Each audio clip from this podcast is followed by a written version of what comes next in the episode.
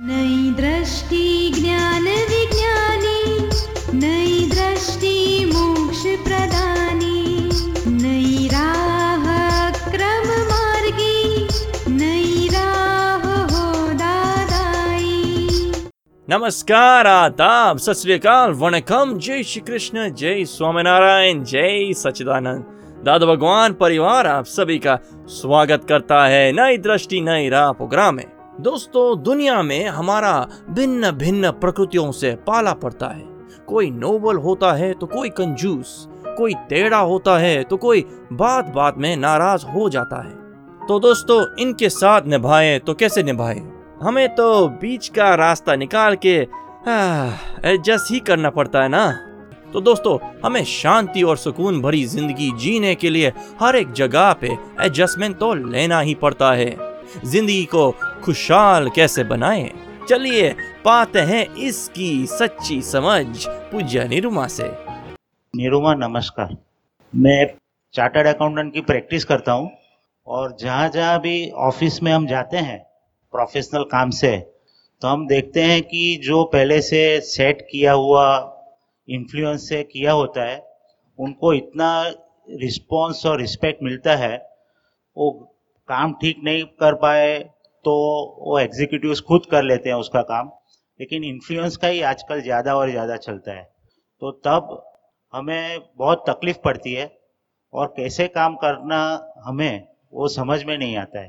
तो ये प्रकार के जो तकलीफ़ें हैं तो तब हमें कौन सी अपेक्षा से काम करना चाहिए?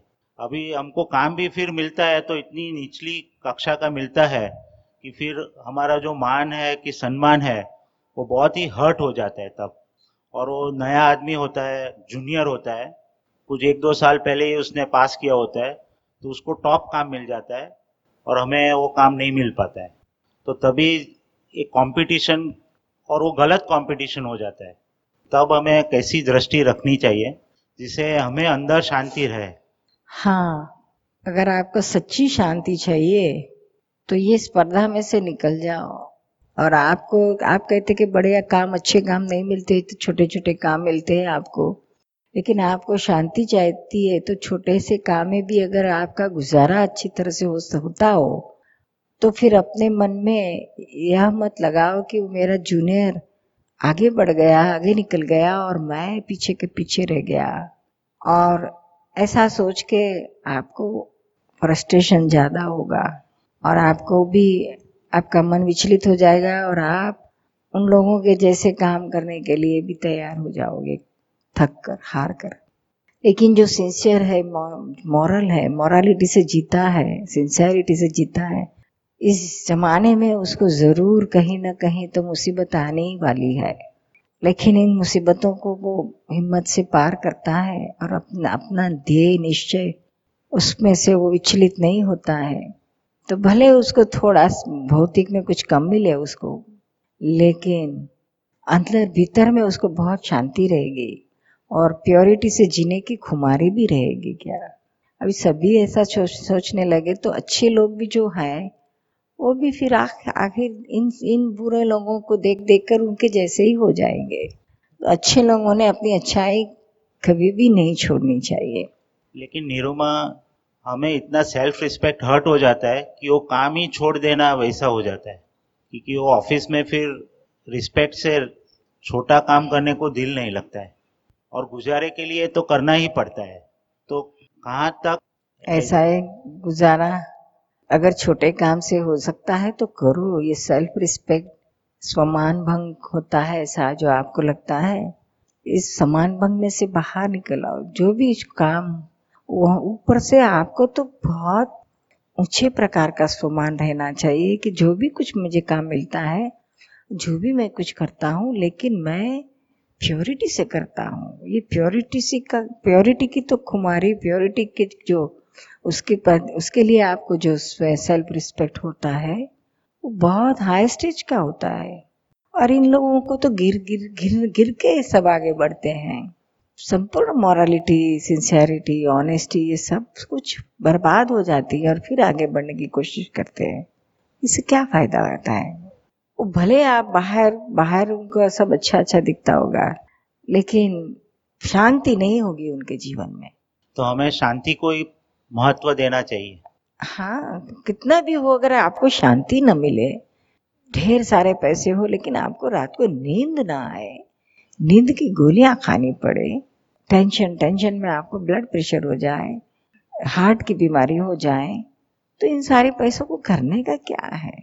अशांत भी जीवन में क्या करने का? आपको लगता है जो इसे बुरी गलत रास्ते से पैसे बहुत कमाते हैं लेकिन उतना ही उसको कुदरत उसको बदला देती है छोड़ती नहीं है। उसको रिटर्न में तो कहीं ना कहीं उसको तो लॉस जाती ही है। यहाँ तक हो सकता है कि बहुत पैसे घर में आ जाते हैं ना ऐसे दो नंबर के। तो वो तकलीफ़ करते हैं। बहुत तकलीफ़ करते हैं। मन को मन में तो तसली रहती कहो मैंने बहुत कमा लिया लेकिन उस ये गलत पैसे का तो कुदरत का कानून ही है कि जिस तरह से आते हैं उस तरह से जाते हैं। आप सुन रहे हैं नई दृष्टि नई राह। फ्रेंड्स आज हम बात कर रहे हैं एडजस्ट एवरीवेयर की। तो दोस्तों चलिए सुनते हैं हमारे अगले सेगमेंट में। और फिर यह खुद तो उस खुद को तो फिर पैसे खर्च करने का बिल्कुल समय नहीं रहता है। जी। कमाता तो लाख लाखों करोड़ों कमाता है लेकिन उसको खुद को उसको उपयोग करने का तो समय नहीं है। फिर इसका उपयोग कौन करता है? उसके बीबी बच्चे और वो भी गलत रास्ते। से आए हैं तो गलत रास्ते से ही उसका इस्तेमाल होगा। फिर पैसे आएँगे लेकिन अपनी बच्चे खो बैठेंगे। पत्नी के साथ जो शांति से प्रेम से जीना है वो भी खो लेंगे। तो ऐसा बहुत होता है। आपने भी देखा होगा और हम तो बहुत देखते हैं। बहुत सारे पैसे आ जाते हैं गलत रास्ते से लेकिन शांति नहीं है। फिर वही रिश्तेदारों में भी बहुत सारे लड़ाई झगड़े होते हैं पैसे के लिए। ये गलत पैसे आते हैं वो हमेशा घर में अशांति ही करवाती है। यह नियम है और आती है यह लक्ष्मी काला काली लक्ष्मी कहते हैं ना काले बाज़ार की। ये जब लक्ष्मी आती है तो बड़ी खुशी होती है लेकिन उसका रीपेमेंट तो देना ही पड़ता है क्योंकि यह सब लोन पे लिया हुआ लोन पे ली हुई खुशी है। यह खुशी वापस रिटर्न करनी ही पड़ती है। और जब रिटर्न करना पड़ता है जब यह लक्ष्मी चली जाती है तो हमारे रोम रोम में रोम रोम में काटती है बीच की तरह काटती है। निरुमा ये जब काली लक्ष्मी आती है काले मार्ग से तो क्यों ज़्यादा खुशी देती है? मेहनत बगैर मेहनत की आती है ना। मेहनत की आती नहीं है मेहनत बगैर मेहनत की आती है। तो एकदम सी आ जाती है दूध जैसे उभरा जाता है ना वैसी ये खुशी उभरा जाती है। लेकिन दूध को फिर बैठ जाने को भी कुछ देर लगती है। नहीं, वैसे- हो जाता है। वैसे खुशी भी बहुत जल्दी बैठ जाती है। और ईमानदारी से कमाई हुई लक्ष्मी तभी शांति होगा वैसे मालूम नहीं पड़ता है। हाँ रीपेमेंट हर देखो आप आप नोटिस करो ऑब्ज़र्व करो। हमने तो बहुत ऑब्ज़र्व किया है। ये नहीं ये सुख देती है। हमको लगता है कि बड़े ये सर, बहुत जने हमको पूछते हैं कि अरे ये सब स्मगलर लोग है, ये माफिया लोग है डॉन लोग है, ये तो कितनी मज़ाक करते हैं, कितने खराब, बुरे से बुरे काम करते हैं, लेकिन कितनी मज़ाक करते हैं ये लोग तो। तो उनको क्या तकलीफ़ है? तो हम कहते हैं, आपको लगता है ऐसा। इन लोगों के सर पर रात दिन मौत की तलवार लटकती है। उसको कहाँ शांति रहेगी? हाँ पैसे आए करोड़ों रुपए आ गए तो भी शांति कहाँ है? कितना भाग दौड़ भाग दौड़ पुलिस से भागो इससे भागो उससे भागो। उसमें कहाँ शांति है? और कभी ना कभी तो पकड़े तो जाएगा ना। तो बड़े बड़े राजकारणियों के भी यही हाल है। जब सत्ता पे रहते तब इतना उल्टा सिल्टा करते हैं। लेकिन सत्ता पे से जब उतर जाते हैं और अपोजिट पार्टी आती है तो सारा उल्टा सिल्टा जब किया हुआ है उसका वो सब बाहर आता है उसका छोड़ते नहीं है। तो निरुमा में ये काल में कैसे रहना चाहिए?